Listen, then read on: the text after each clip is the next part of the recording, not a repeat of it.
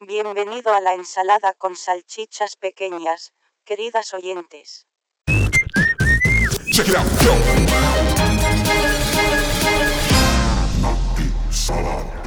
Moi Kaapo. Moi Thomas. Kuulitko tuon äh, kauniin äh, robottinaisen äänen tuossa, joka lausoi espanjaksi jotain? Kyllä, ähm, mä en valitettavasti kyllä ole ihan varma. Jotain nakeista se taisi puhua siinä. Hän sanoi siinä seuraavasti, äh, bienvenido a la ensalada con salchichas pequeñas queridas oyentes, joka tarkoittaa sitä, että tervetuloa äh, salaattiin, jossa on äh, pieniä makkaroita, rakkaat kuulijat. Ja mä luulen, että niin kuin paras käännös, johon mä pystyn nyt tässä niin kuin suoraan. Mutta mä ajattelin tämmöistä niin kuin pientä kielikoulua nyt sun kanssa. Eli käydään tämä esimerkkilause, kuten koulussa oli tapana kieliluokassa, niin paloina. Niin hyvät kuulijat, mehän olemme valmistautumassa ottamaan ehkä, siirtämään ehkä maalliset tomumajamme ennen pitkään tuonne Espanjan aurinkoon, niin sen vuoksi niin Thomas on vähän huolissani minun pärjäämisestäni siellä. Ole niin, hyvä. Ensin tervetuloa, bienvenido. Bienvenido. Eh, a la ensalada con salchichas pequeñas. A la ensalada con salchichas pequeñas. Aivan hemmetin hyvä. Huh. Mä ajattelin, että tuo oli nyt tämän pitkä pätkä. Huhhuh. Ja sitten vaan vielä tämä rakkaat kuulijat. Queridas oyentes. Queridas oyentes. Eli bienvenido a la ensalada Bienvenido a la ensalada con salchichas pequeñas. con salchichas pequeñas. Queridas oyentes. Queridas oyentes. Nyt sä oot valmis tämmöiseen erittäin luovaan haasteeseen, joka mulla on, koska mä, Oh haluan, mä haluan, että sä virität, mä haluan, että sä virität sun Jörn Donner-moodin päälle. Mitä, siinä, mitä tarkoitat tuolla? No niin, hän on siinä. Tämä on nyt tuota erittäin ja nyt, sä, nyt sä olet Jörn Donner, joka puhuu espanjaksi ja toivottaa kuulijat tervetulleeksi nakkisalattiin. Pah. Bienvenido a la ensalada con salchichas. Pequeñas queridas oyentes. En pidä tuosta lähestymistavasta lainkaan. Tämä oli erittäin hyvä kuitenkin. Suuri kiitos, mestari.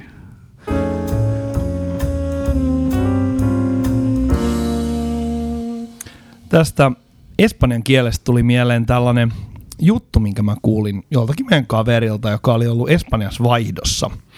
Ja hän sanoi näin, että, että se tapa, kuinka selvästi ihminen artikuloi Espanjassa niin kuin puhuttua kieltä, mm. niin sitten pystyy päättelemään se ihmisen poliittisen suuntauksen. Eli jos henkilö on niin kuin porvarillinen tai oikeistolainen, se puhuu hyvin selvästi.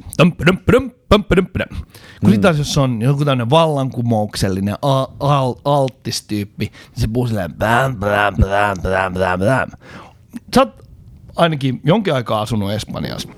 Onko se huomannut, siis onko meillä mitään niinku faktoja, jotka vois tukea tätä väitettä? Mä uskon tuohon täysin ja, ja kaikki varmaan, jotka ihmisluontoa yhtään ymmärtävät, niin uskovat, että tarkalleen noin se menee. Ja onhan se nyt tietysti jossain niin kuin monissa muissakin kielissä niin kuin nämä yhteiskuntaluokat ovat näissä puhetavoissa. Niin kuin englantilaisten tapa puhuahan on hyvinkin stratifioitunut, että siellä on monennäköistä luokkaa ja suuntaa ja murretta on niin kuin tunnistettavissa, että eikä siinä mitään ihmeellistä, mutta ihan hauska huomio sinällään, mutta mä haluaisin siirtyä äh, tämän äh, sivistävän tiedonpalan myötä toisenlaisen sivistyksen pariin, nimittäin mä olen ajatellut jo jonkun aikaa, että nakkisalaatilla tulisi olla kirjakerho.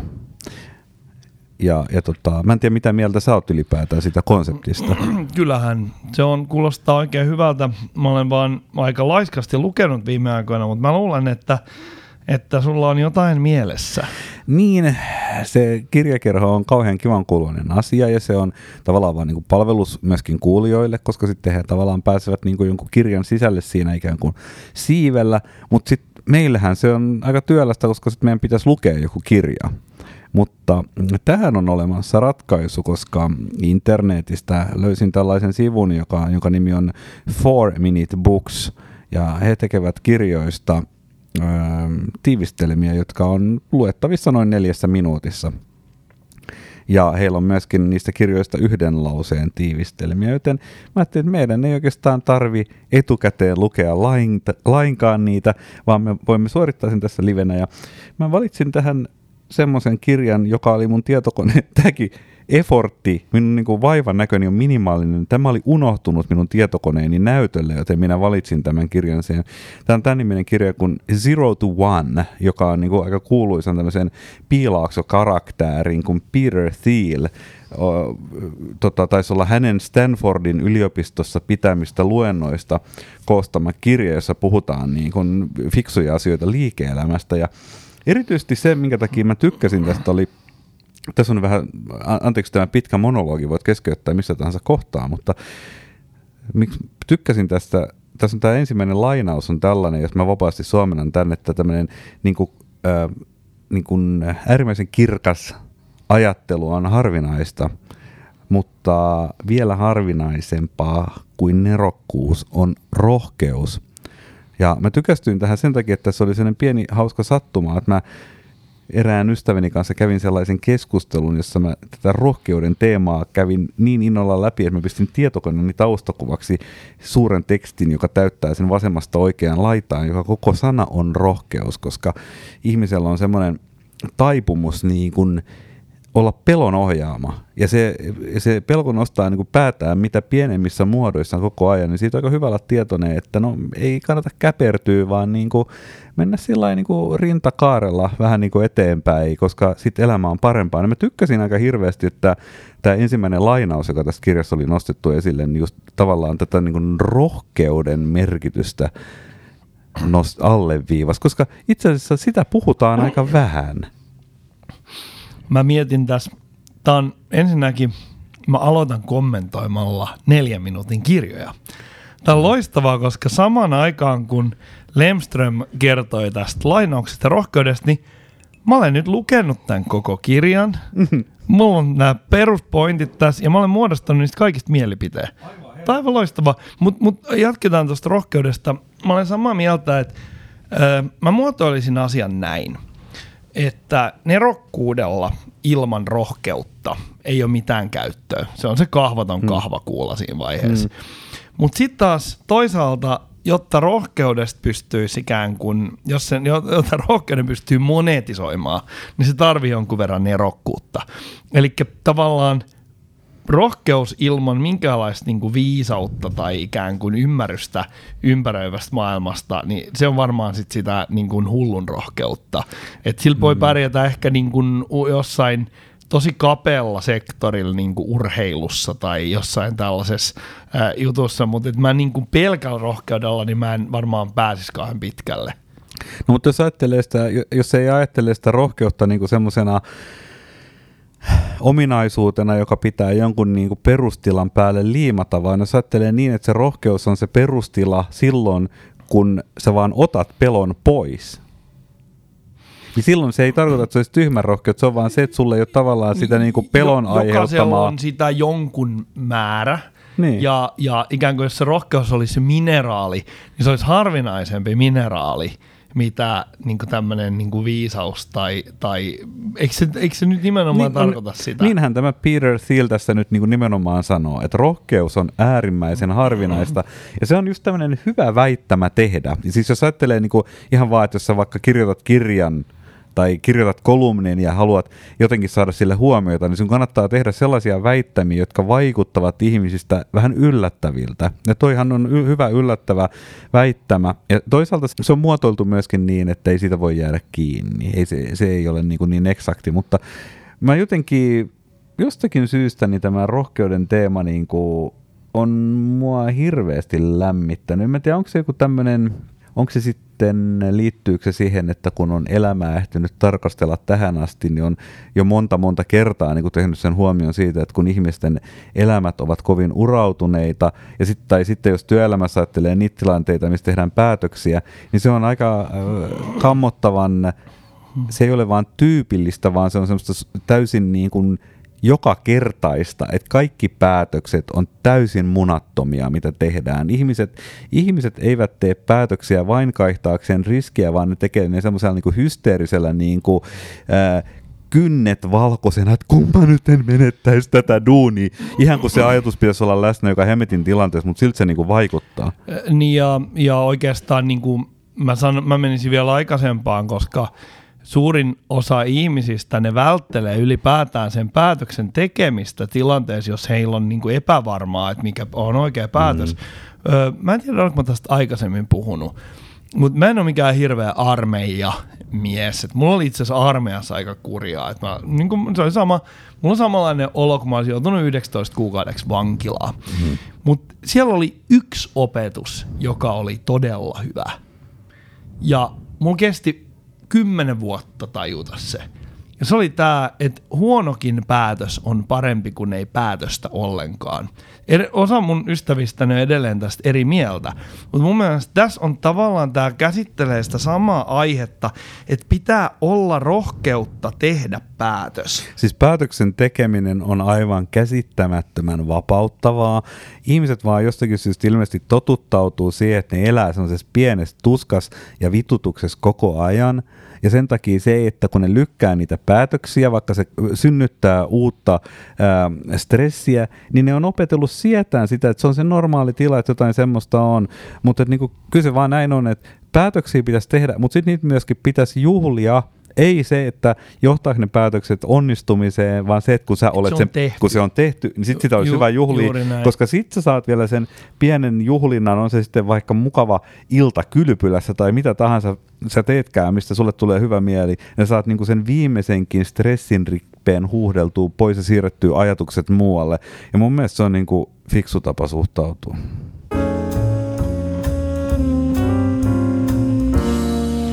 Tuon rohkeuden lisäksi niin tuossa Thielissä oli, oli pari muutakin juttua. Itse asiassa siinä on, tämä on loistava tämä Four Minute Book, koska tässä on tosiaan kolme pääasiaa, mitkä tämä, tämän lyhennelmän tekijä on niin kuin eritellyt. Ja se ensimmäinen on niin kuin ehkä ha- hankalin niin kuin suomentaa ainakin mulla, mutta se, on, niin kuin se viittaa tähän, että suuret kehityshyppäykset ovat vertikaalisia eikä horisontaalisia. Joo, siis se on, se on niinku tavallaan varmaan se, se, mä luulen, että se on sen kirjan pääidea ja mun mielestä se niinku tarkoittaa sitä, että se suuri hyppäys on siis se, mikä on niinku laadullisesti suuri hyppäys. Ei se tarkoita sitä, että sä yhdessä yössä teet niinku miljar, miljardi dollaria, vaan sä löydät jonkun mahdollisuuksien avaruuden, jota kukaan muu ei ole löytänyt. Ja se, voi, se mahdollisuuksien avaruus voi olla ihan täysin niinku kuiva ja tyhjä kuin Saharan autiomaa, mutta jos oot siellä se ensimmäinen ja sä näet sen, niin sen, sä teet sen vertikaalisen hyppäyksen uuteen paikkaan. Se on se niinku hyppäys siitä nollasta siihen ykköseen. Ja sit sä oot, sä oot yksin siellä, mutta sit, sit kukaan ei tiedä, mitä siitä voi tulla. Mm, mm. Mutta sulla on joku visio, että mihin sä sen uuden tilaa aiot Mutta mut käyttää. tuossa on niinku mun mielestä tätä, jos ajatellaan tätä, milloin nämä Schumpeter on tehnyt tämän innovaatio, äh, keksintö, typologia joskus varmaan 30-luvulla. Mm. Ja siinähän on, hän on niin sillä aika tyhjentävä, se on aika niin kuin kansantajuinen se Schumpeterin lista.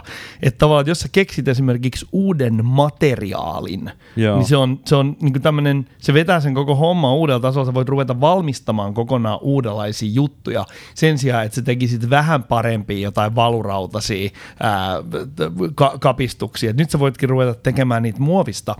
Et tota, e, tämä, tässä kirjassa selvästi niin kuin ehkä tuodaan se niin kuin syvällisemmin esille.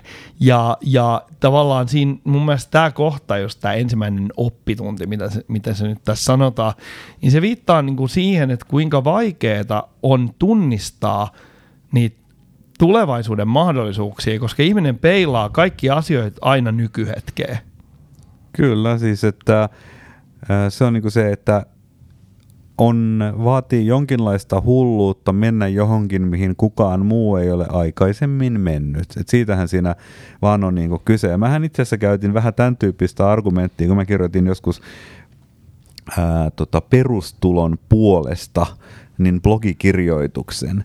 Ja se oli niinku tavallaan, mä kritisoin joitain tämmöisiä mitä kun Suomen perustulokokeilu, kun se lopetettiin ja sitten sitä kun alettiin setvimään sen jälkeen, niin jotenkin se asenne, millä, millä sitä oltiin setvimässä, niin mun mielestä heijasti ihan äärimmäistä niin kuin visiottomuutta nimenomaan. Ja mä just nimenomaan siihen puutuin ja vaan käytin niin kuin semmoista ilmaisua, että kun siihen aikaan kun tää, tätä uutisoitiin, tätä perustulokokeilun lopettamista, niin samaan mä olin niin itse rekisteröinyt sitä, että oli kauheasti ollut viimeisen vaan pari vuoden aikana näitä uutisia, missä Suomi on edelläkävijä siinä ja tällä mittarilla olemme hirveän innovatiivisia ja ties mitä ja onnellisia ja ketä tässä keidaan, mitä tällä niin kuin, missä on varmaan ihan perää, että tämä on hyvä maa ja näin päin pois, mutta tämmöisiä oltiin rummutettu paljon. Niin mä vaan käänsin sen niin, että jos sä oikeasti haluat olla paras, niin et sä voi hiihtää kenenkään perässä. Että jos sä olet ensimmäinen, niin et sä voi validoida enää niitä siirtoja muiden tekemisten kautta, jotka tekee susta vielä paremman, vaan sun täytyy olla se ensimmäinen, joka ottaa sen askeleen siihen uuteen suuntaan. Tai sitten sä jää odottelen sitä, että joku menee ohi ja sitten sä seuraat sitä. Ja sehän on semmoinen hyvin asiantuntijamaiden tapa toimia, että kato, toi näyttää toimivan, siitä on todistusaineisto, joten mennään sinne. Mutta, mutta jos sä haluat säilyttää se sun johtopaikan ja tehdä, koska eihän tämä mikään paratiisi, ei tämä täydellinen ole, täällä on syrjäytyneitä ihmisiä, kaiken näköisiä ongelmia, joten on ihan perusteltu, että me niinku pyristellään sen eteen, että tästä tulisi vielä parempi, niin silloin meidän pitää uskaltaa ottaa sellaisia siirtoja, mitä muut ei ole tehnyt, koska me ollaan monella, monessa suhteessa sellainen yhteiskunta, että me ollaan jo edelläkävijöitä. Siis ilman, se on ilman muuta selvää, että ilman tällaista mindsettiä ei niin kuin kehitys pysähtyisi. Mm. Mutta se, mistä mä voisin niin kuin vähän vängätä vastaan, on Vänkää, se, että, että tota, eikö kuitenkin esimerkiksi japanilainen autoteollisuus vaikka, niin se on nimenomaan perustunut siihen, että ne ei varsinaisesti ole keksinyt ainakaan niin kuin älyttömästi mitään uutta, vaan ne on tavallaan lähtenyt nimenomaan juoksemaan perässä ja parantamaan ja tekemään ne asiat paremmin ja pienemmillä yksikkökustannuksilla ja jotenkin niin kuin, niin kuin, niin kuin, niin kuin tehokkaammin, mitä ne, jotka on alun perin keksinyt sen auton. Öö, tota, Tämä menee vähän semantiikaksi nyt. Mä sanoisin, että japanilaiset olivat ensimmäisiä, jotka rakensivat modernit autotehtaat. Mm, ne oli täysin mm, edelläkävijöitä mm, siinä.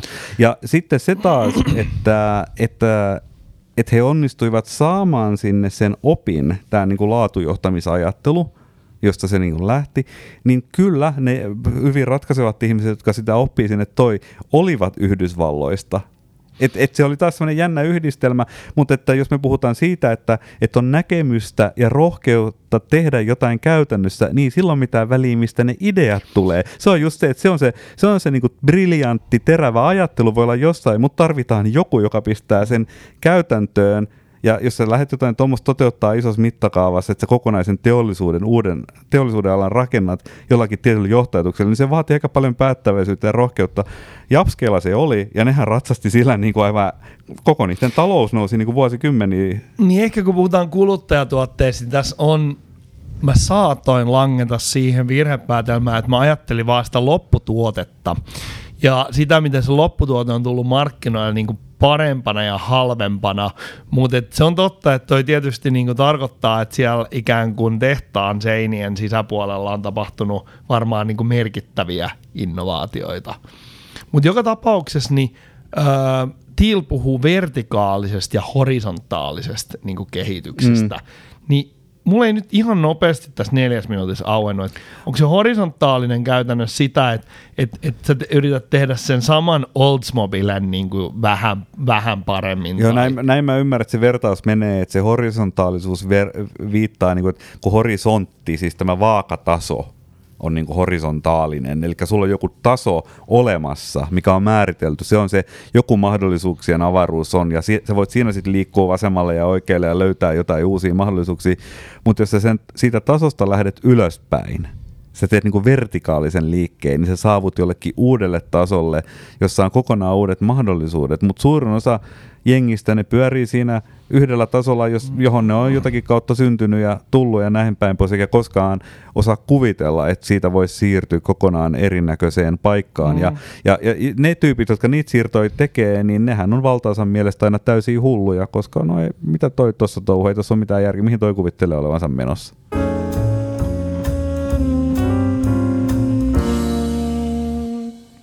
mä yritän keksiä nyt esimerkkejä horisontaalisuudelle, ja mä itse asiassa alan nyt keksimään niitä.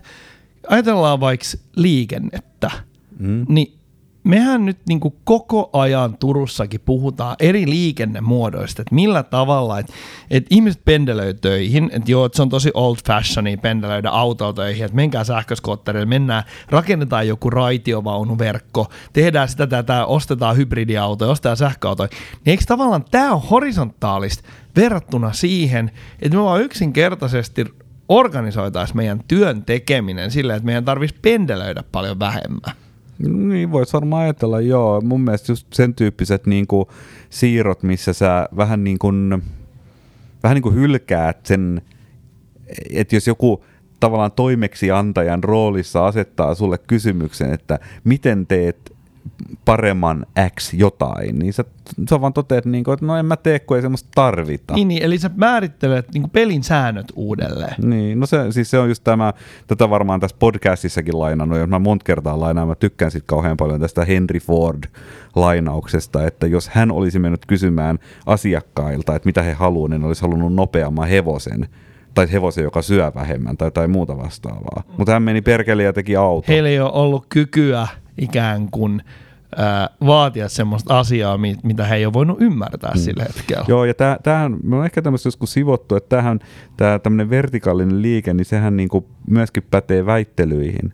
Että jos sä pät- väittelet oikein niin kuin oppineen ihmisen kanssa, niin se liikkuu siellä horisontaalisella levyllään koko ajan, koska hän on rakentanut itselleen tietämyksen. Hänellä on ikään kuin kartta valmiina. Ja, mutta sitten jos sä oot niinku semmoinen vähän härski pelimies, Sä pistät sen palasiksi sen naapurin Joo. pelilaudan. sä et alistu lähdet- siihen määrittelyjoukkoon, sä vaan niinku vedät jonkun Mut- mut yllättävä. Mä näen, siis tähän mä näen todella herkullisia mahdollisuuksia poliittisessa väittelyssä. No niin. Kun niillä tyypeillä on todella ikään kuin, niin kuin niillä on todella hauras tällainen kehys, jonta, jonka mukaan niin tämmöinen virtauskaavio, jonka mukaan ne yrittää niin edetä siinä poliittisessa väittelyssä. Ja sitten jos joku heittää jotain kokonaan uudenlaista, niin ne menee täysin jumiin. Mutta aika harvoin niin, niin kuin kukaan heittää mitään täysin uudenlaista. Mutta sanotaanko, että mä luulen, että valtaosalla pitkässä parisuhteessa olleilla heteromiehillä on voimakas kokemus siitä, että miltä tuntuu, kun joku niin kuin vetää määrittelyjoukon yllättäen ihan uusiksi. Kyllä, hyvät kuulijat, meillä on kummallakin tästä empiiristä kokemusta.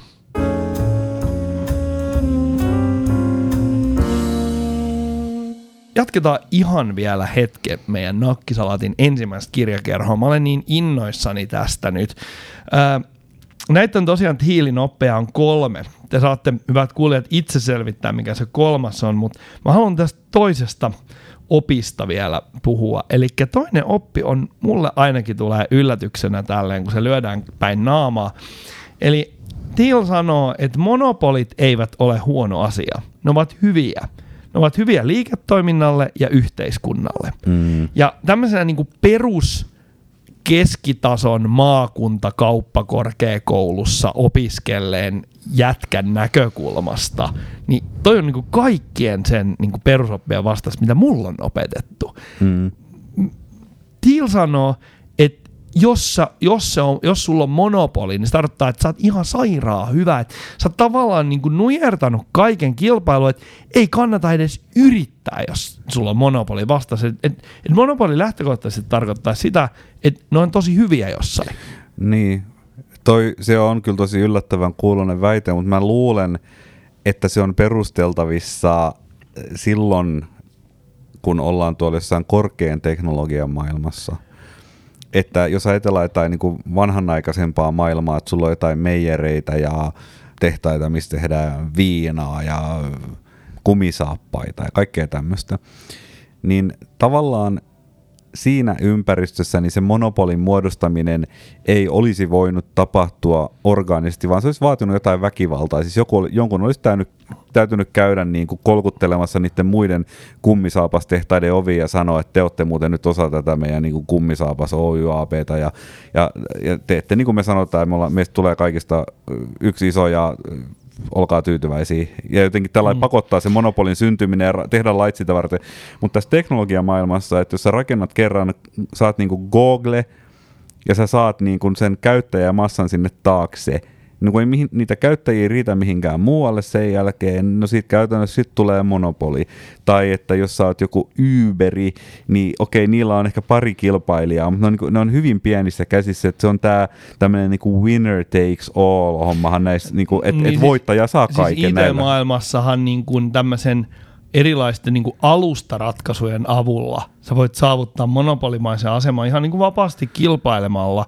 Mutta mun mielestäni, jotta niin kuin Thieli voi ymmärtää oikein suomalainen kuulija tai eurooppalainen kuulija, niin mun mielestäni se ansaitsee yhden niin kuin tarkennuksen tai oletuksen.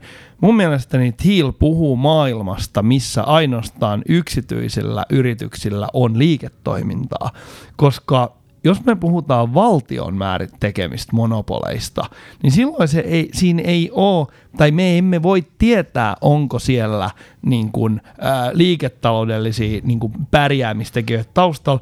Jossain maassa vaan joku voi sanoa, poliitikko voi sanoa enemmistön turvin, että kumisaapas teollisuus kuuluu tästä lähtien valtiolle. Ja silloinhan niin kuin sitä ei pysty niin kuin laillisesti enää millään tavalla haastamaan. Joo, siis tavallaan justiinsa, että, että ei voi sanoa noin yksi kantaan, että monopolit olisi hyviä, vaan että e, se on enemmänkin niin mun mielestä, enkä kun tämä neljän minuutin tiivistelmä ei välttämättä tee oikeutta hänen kirjalleen, mutta se on niin kuin, mun mielestä pitäisi mennä näin, että, että ehkä monopoli terminä on ollut liian yksipuoleisesti negatiivinen sen takia, että monopolit on syntynyt jonkunlaista tämmöistä niin kuin pakkovaltaa käyttämällä. Ja nyt sitten tässä nykyisessä maailmassa niin meillä on että jotenkin liiketoiminnat voi skaalautua niin tehokkaasti, että on syntynyt sellaisia alueita, jossa joku yksi toimija kaappaa niin kuin monopoli, monopolimaisen suuren markkinaosuuden. Eihän, eihän Googlekaan ole monopoli, niin kuin, jos nyt ihan niin kuin ehdottomia kriteerejä, mutta se on niin kuin käytännössä. Se, sillä on hyvin suuri markkinaosuus. Niin, tota, niin ta, tavallaan se on vaan tämmöinen, että näin se vaan menee. Se on vähän niin kuin luonnollakin. Ei se ole silloin hyvä tai huono asia, mutta ei se ole väkivallan seurausta. Niin siis äh, ehkä se voisi muotoilla silleen, että se ei ole automaattisesti huono asia, mutta kyllä mä edelleen näen sen vähän haasteellisena, että esimerkiksi kuluttaja, kuluttajien osalta, että jos meillä on, niin kuin, meillä ei synny hintakilpailua, mutta toisaalta niin ei me voida myöskään niin kuin, pakottaa kilpailua syntymään. Joo. Sitten siinä on tietysti myöskin tämmöinen puoli, että helposti menee niin kuin asiat sekaisin, että mistä niitä monopoleja kritisoidaan. Että tavallaan just, että Googlella kun on hirveästi käytössään ihmisten tietoa, eli sitten nämä yksityisyyden, suo, yksityisyyden suoja-asiat ja sun muut, niin ehkä se sekoittuu siihen, mutta ne, olisihan ne ongelmat internetissä olemassa, vaikka Google olisi niin kuin kymmenen Googlea. Se olisi, et, On, on, on, on. ja sitten valtiomonopoleja ää, arvostelevat yleensä ne ihmiset, joilla on jotain ikään kuin ne ylipäätään niin kuin, ää, suhtautuu valtion interventioon niin kuin kriittisesti. Hmm. Mutta et, et lähinnä niin kuin se, että mä, olen, mä luulen, että Thiel ei niin kuin ajattele, hänen maailmassaan ei niin kuin tavallaan, tavallaan valtio ole hirveän aktiivinen toimija Mutta näissä niin- asioissa. aika mielenkiintoinen tavallaan voisi ajatella tämmöinen jonkinlainen talousteorian osa-alue, jota varmasti on tutkittu, mutta josta mä en tunne. Eli tämmöinen joku tänne monopolien tutkiminen, että kun alkaa miettiä, niin sitähän voisi tyypitellä aika paljon erilaisia monologeja. Et meillä on nyt tässä ollut tämmöiset vähän niin kuin karikatyyrit tämmöisestä jostain kumisaapas eh, monopolista, ja sitten on ollut tämmöinen niin kuin Google-vertaus tässä. Mutta sitten tulee myöskin tämmöinen mieleen, justiinsa, mitä me on joskus vähän sivuttu, on tämä terveydenhuolto. Ja tämän tyyppiset toimialat, jossa ää, niin kuin, okei, eihän se ole, jos vaikka olisi täysin julkinen terveydenhuolto, niin tietyllä tavalla tähän voisi silloin sanoa monopoliksi, ja sitä on tietysti kritisoitu tehottomuudesta ja näin päin pois, mutta mä voisin kuvitella, että voisi rakentaa aika hyviä ja uskottavia argumentteja sille, että miten se joillakin aloilla, terveydenhuolto saattaa olla semmoinen, joku koulutus saattaa olla semmoinen, niin tämmöinen niin valtion monopoli voi sitten kuitenkin lopulta olla hyvä asia. Niin, siis kuten mehän käsitellään tätä asiaa meidän podcastin jaksossa, jonka nimi on muistaakseni Kapina ihmissäilyttämässä. Se on itse asiassa yksi meidän suosituimmista podcasteista. Hmm. Kuunnelkaa, vaikka siinä on vähän heikompi audio mitä tässä. Mutta joka tapauksessa, ellei mä väärin muista, niin me päädyttiin siihen, että suomalainen niin kuin yksityinen terveydenhuolto ei edes oikeastaan niin kuin ole puhtaasti vapaist, vapaat kilpailu, koska siellä on taustalla institutionaalinen ostaja, eli valtio kuitenkin maksaa suurimman osan, tai siis se tulee erilaisten niin kuin julkisten mekanismien kautta se raha siihen järjestelmään, mm. niin silloin tavallaan niin kuin me voidaan niin kuin kyseenalaistaa se, että kun meillä on kysyntä institutionalisoitu tai maksaja, niin onko se sitten edes ihan täysin niin kuin, äh, tavallaan rinnastettavissa johonkin muuhun alueeseen, missä ihmiset pelaa niin omilla masseillaan? Näin se on, mutta ehkä me siirrytään nyt vähän paikallisempiin aiheisiin seuraavaksi. Sitä ennen mä haluan sanoa semmoisen huomioon, että emme ole, emme ole tarpeeksi sen tehneet kehottaisin kuulijoitamme etsimään meidät esimerkiksi Facebookista ja seuraamaan meitä siellä, koska sitä kautta tiedot kaikista kivoista päivityksistä, joita me satunnaisesti teemme, niin paremmin saavuttavat teidät.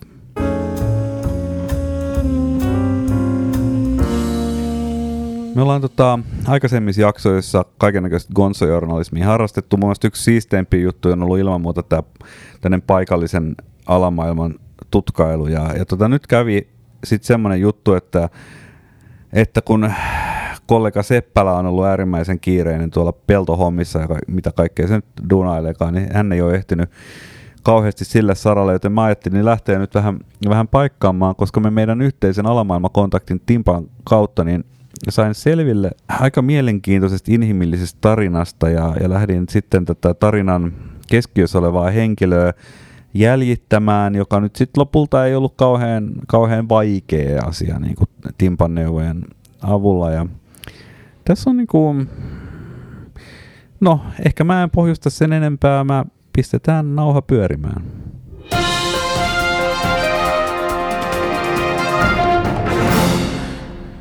No niin, täällä me tota, istutaan nytten tämmöisen luolavuorelaisen omakotitalon kellariin rakennetussa man caveissa ja...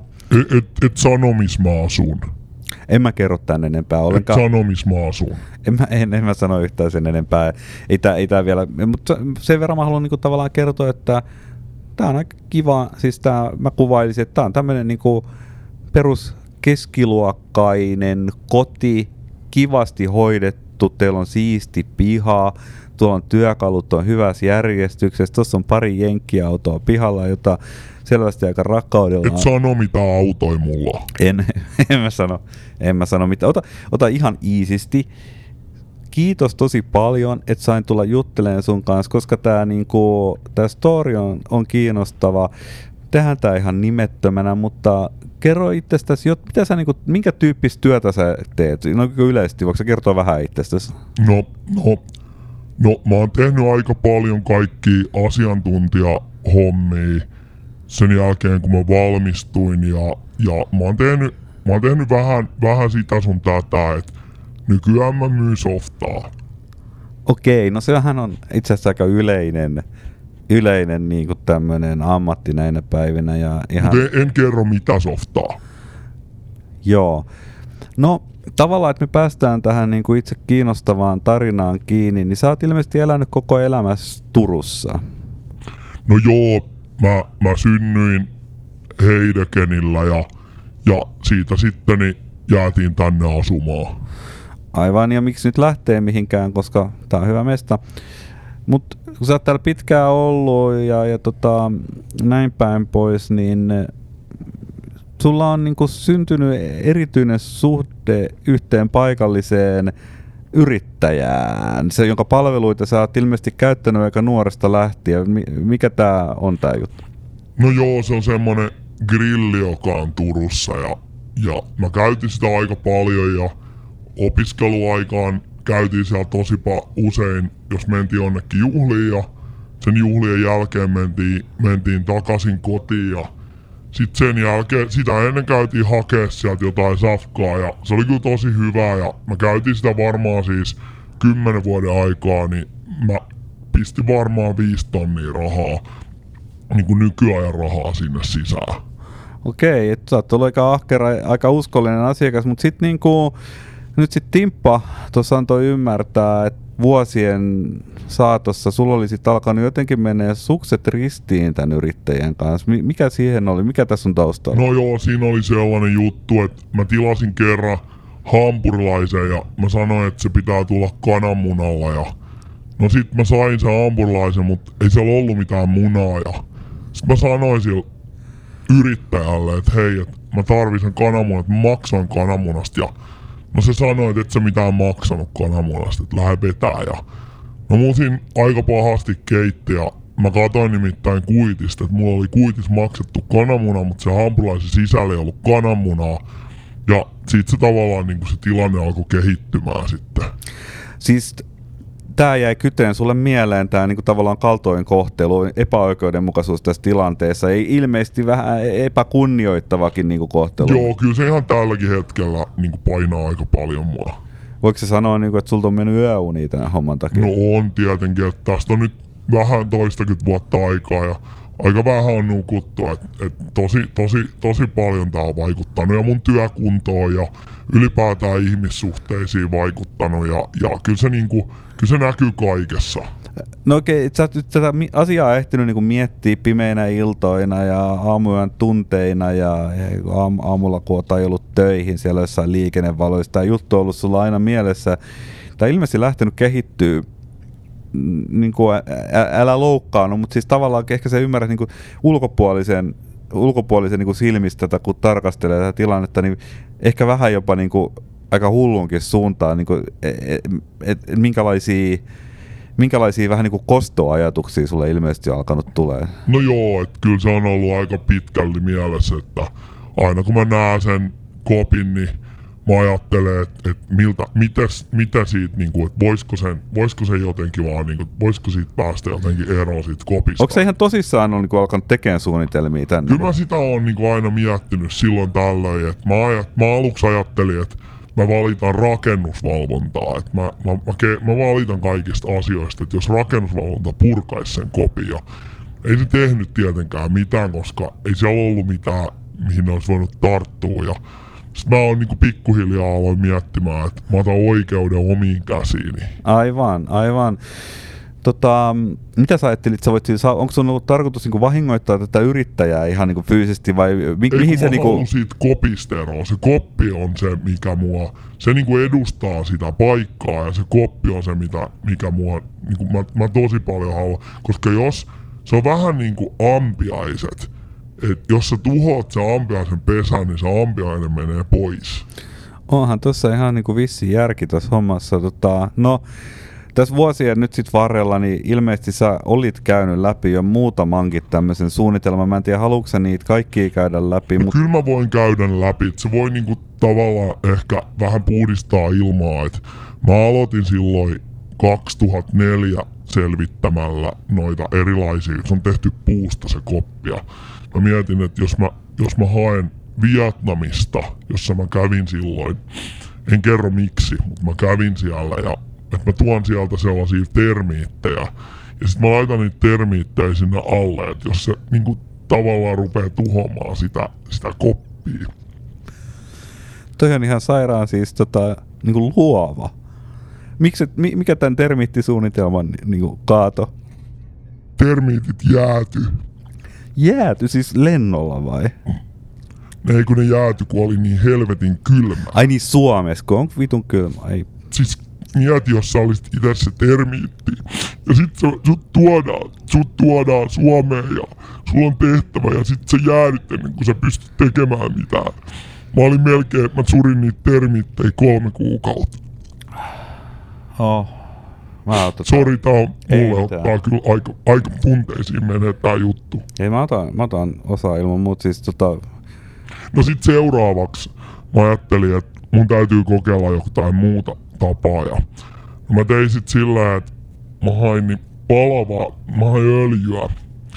Mä otin öljyä, mä otin ison tynnyrillisen öljyä ja mä valelin sen koko kopin sillä öljyllä mm-hmm. niin ylhäältä alas ja mä annoin se oikein imeytyä ja niin kuin, sit kun se oli imeytynyt, Milloin mä se tän laitin niinku sitä te, te, keskellä joskus mi- Se oli, aamuyöllä? yö, se oli aamuja, se oli, se oli 2006 ja mä niinku valelin sitä, mä valelin tuntikausia Joo. sitä öljyä. O- No luulisin, että tämmönen homma nyt sit, miten, miten tää ei nyt sit mennyt maaliin? No kun on kävi ilmi, että se oli oliiviöljy. Ai saakeli. En mä tajunnut, että ei se on niinku vittu, ei oliiviöljy mitään syty palamaan. Mut kun siinä purkissa luki öljy. No sitten on tää kolmas kerta ja, ja tota, tää nyt sit selittää senkin, mitä sä sit Timppaan olit tutustunut. No se kolmas kerta jäi sit, sit mun viimeiseksi, eli mä sit ajattelin, että ehkä tällainen suora lähestymistapa on paras, että mä sanoin tuolle Timpalle, joka on vanha kaveri, kaveria, että se käy hakemassa, mulla on traktori, mä teen sillä maasiirtohommia, on tehnyt niinku sivutöinä, että se käy hakemassa traktorin ja sitten mä sillä aikaa vedän kettinkiisen ympäri ja mä vedän Siis kettinkiisen ää, sen grilli- kopin ympäri. grilli- Ja mä vedän sen joo. kopin niin kauas, mä vedän sen kaupungin rajojen ulkopuolelle, sitä ei ikinä löydetä sieltä. Mä jonnekin vedän sen jonnekin mettään. Tän on pakko toimia, että termiitit ja öljy ei toiminut. Ja, ja sit mä vedin sen ketju ympäri ja jäi odottamaan. Okei, ja tota, se ilmeisesti odotus kävi aika pitkäksi. No, no siinä kävi sillä, että Timppa varasti sen traktoria. Se jäi Viron lautalla kiinni. Se oli ajanut sinne ja sit Limppa laulo välittömästi mut ja poliisi kävi hakemassa mut seuraavaa aamuna ja me jouduttiin sitten molemmat tonne lääniin lusimaan.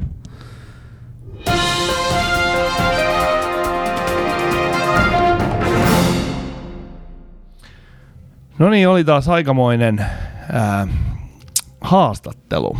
Tosi mielenkiintoista vähän niin kuin Timpastakin kuulla tämmöisiä niin kuin historiallisia tietoja. Harmi, että sä et päässyt paikalle. Tämä oli mielenkiintoinen kohtaaminen sinällään. Niin kuin on kiva niin kuin kuulla ihmisten tarinoita kyllä. Joo, se on, se on meidän tavallaan, me, ehkä meidän rikkaus on se, että meillä on mahdollisuus saada erilaisia, erilaista sisältöä tähän podcastiin. Ja mä luulen, että kyllä me sitten Timpastakin kuullaan ennen pitkää. Kuunnelkaa hyvät kuulijat, niin muistaakseni jakso kolmosessa tai nelosessa on Timpan vankilasta vapautumisvinkkejä.